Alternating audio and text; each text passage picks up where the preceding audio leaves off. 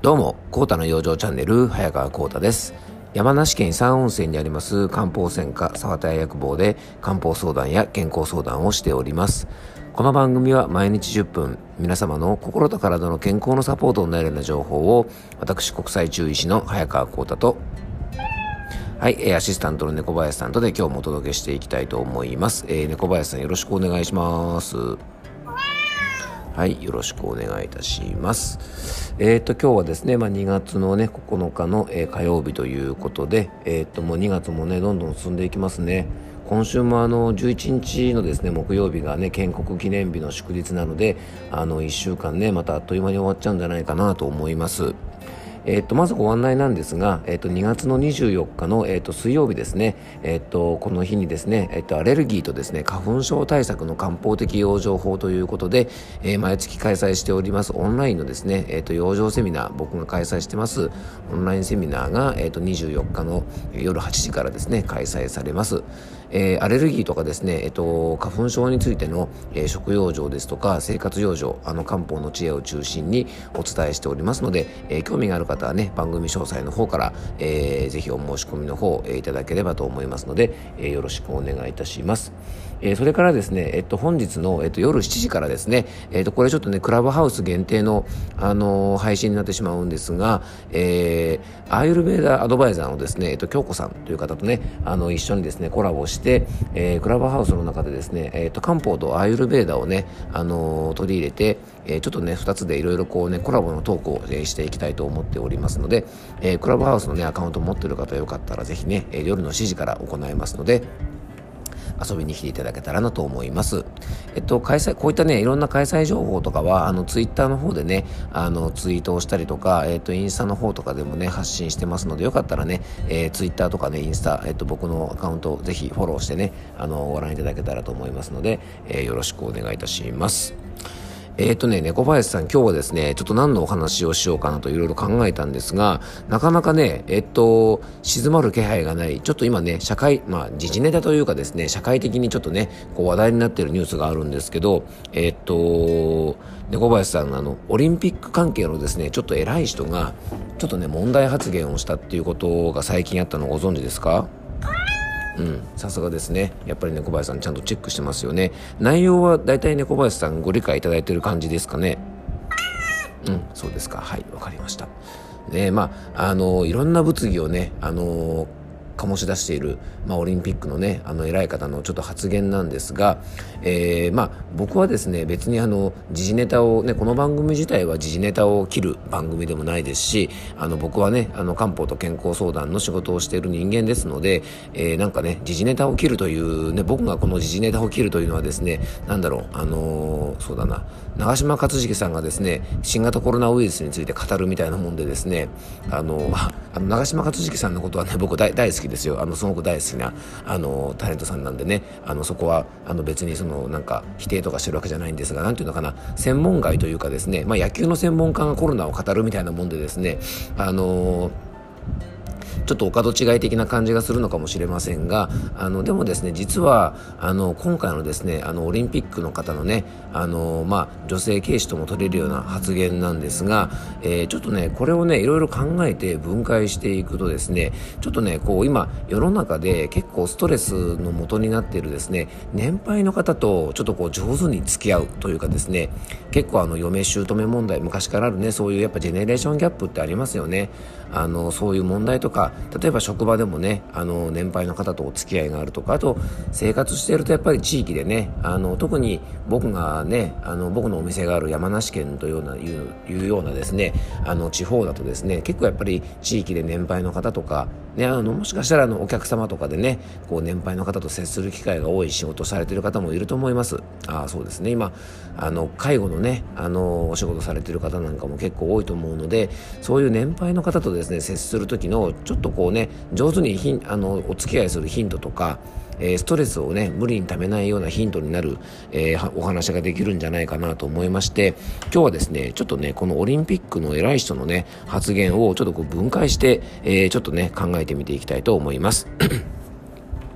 今日のテーマはですね、東京オリンピックの偉い人の発言を分解すると、年配の人と上手に付き合うヒントになるというテーマでお届けしたいと思います。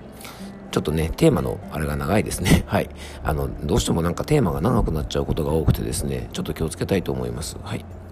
で、えっと、今回のね、あの、東京オリンピックのですね、偉い人の発言なんですが、えー、まあ、あれはよくね、まあ、失言ってよく言いますよね。あの、政治家の方がね、結構あの、失言をいろいろしてしまったりとか、まあ、政治家の方じゃなくてもですね、いろんな場面で、まあ、いろんな失言ってやっぱり出ることあると思うんですね。で、あれはよくね、あの、心にもないことを言ってしまいましたなんてね、あの、言う方がいるんですが、心にもないことというのは多分口からはなかなか出てこないですし、あの、意識しないとね、あの、出てこないと思うんですよね。で潜在的に思ってることとか価値観として自分が常日頃思ってることがやっぱりあのー、ね思わずのところでねポロッとこう口から出ちゃうことってあると思うんですあのなんだろうなうんとあジャイアンがねシチューを作る。ジャイアンジャイアンですよ。ジャイアンね。ドラえもんのジャイアンです。はい。あのジャイアンがね、えっと、ジャイアンシチューっていうなんかかなりあの暴力的にまずいシチューを作るねあの話が結構ドラえもん出てきますよね。でそれを食べてですね、えー、もしね失言だとすればですね、えー、思わずですねあの、まあまりにもまずすぎてジャイアンにまずいって言ったらねもうジャイアンにボコボコにされますよね。なので絶対口から出しちゃいけないんですが思わずまずすぎてですね思わず口からまずいってねあの言ってしまうとですね大体あののび太くんがジャイアンになんか殴られたりするんですねでもやっぱり意識してここはもう嘘でも美味しいって言わなきゃと思えばですねジャイアンシチューを食べてもですねあのジャイアン美味しいよってねこう言ったりすると思うんですよ。ね、あの、ちょっと何の話かちょっとわからなくなっていたかもしれませんが、要はですね、失言というのはですね、えー、意識して言うものではなくて、大体無意識で潜在意識に入っているような考え方とかね、あの、思考が出てくるんじゃないかなと思います。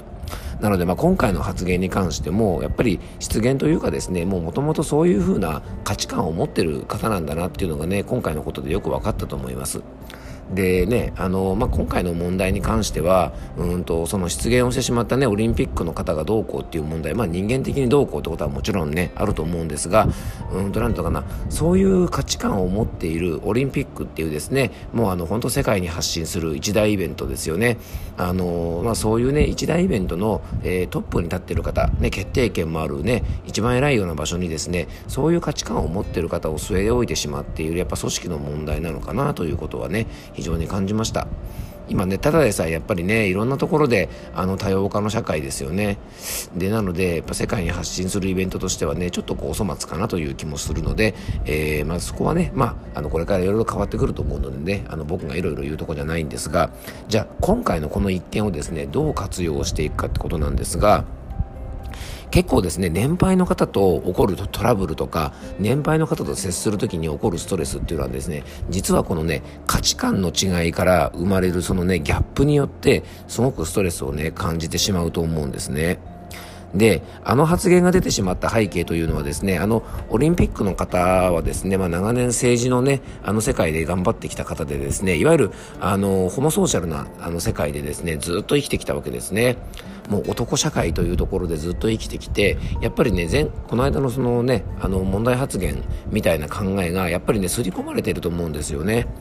なので、えっと、なかなかそれをね、変えてくれって言ってもですね、多分もう80年、80年ぐらいですかね、もう生きてきた中で、もう、ずっと刷り込まれてきた、ね、そのホモソーシャルな世界で、えー、活動してきた方にとってですね、あの、その価値観を変えるってなかなか難しいと思うんです。で、これはね、何が言いたいかっていうと、やっぱりね、年配の方とかはですね、それまで生きてきた時代背景とか、生活してきた背景とか、やっぱりそういったね、あの、ことを考えていくと、やっぱりね、あの、価値観の違いというのはね、いかんともしがたいと思うんですよね。なので、例えばね、あの、うん、トイレの水とかね、あの、まあ、用を足したら流しますよね。でも、あの、年配の方からすると、こんなに水をジャージャー流してもったいないから、何回か溜めてから流すって方もいると思うんです。でもね、それをしてしまうとですね、逆に今度トイレが詰まってしまったりとか、ね、トイレが不潔になってしまったりして、余計やっぱりコストかかってしまったり、もったいないことになっちゃうんですよね。で、こういう時ってすごくイライラしますよね。なのでやっぱりねこういう時はねあのお年寄りにはやっぱもったいないっていう価値観がすごく強いんだっていうことをまずこちらで理解してあげてでやっぱりねあのなぜ、まあ、こうやってねまめに流した方がいいかなんていうことを、まあ、しっかり説明してあげたりするとあのいいのかなと思いますしこの人たちはこういう価値観を持っているんだってねそういうふうにちょっと心の中で思うだけでも少しねストレスって少し軽減されると思うんです。まあうんとまあ諦めじゃないんですがこの世代の人たちはこういう価値観を持ってこうやって長年生きてきたんだからこういう思考をしてしまっても仕方ないよねっていうことをねあのちょっと理解して、まあ、我々がね、まあ、我々というか、まあ、若い世代がねあのちょっと歩み寄ってあげるとですねあの上手に付き合っていけると思いますしなんていうのかな無駄なストレスがちょっと減ってくるのかなと思いますので、えー、今回はですねオリンピックの方のね発言をもとに年配の方とね価値観の違う方、まあ、どうやって付き合っていくといいかなということについて、えー、ちょっと考えてみました、まあ、今日もねちょっとあの健康の話とは少し違うところなのかもしれませんがあのちょっとでもね皆さんの心と体の健康に役立てば嬉しいと思います、えー、今日も聞いていただきありがとうございました。どうぞ素敵な一日をお過ごしください。漢方専科サーター薬房の早川浩太でした。ではまた明日。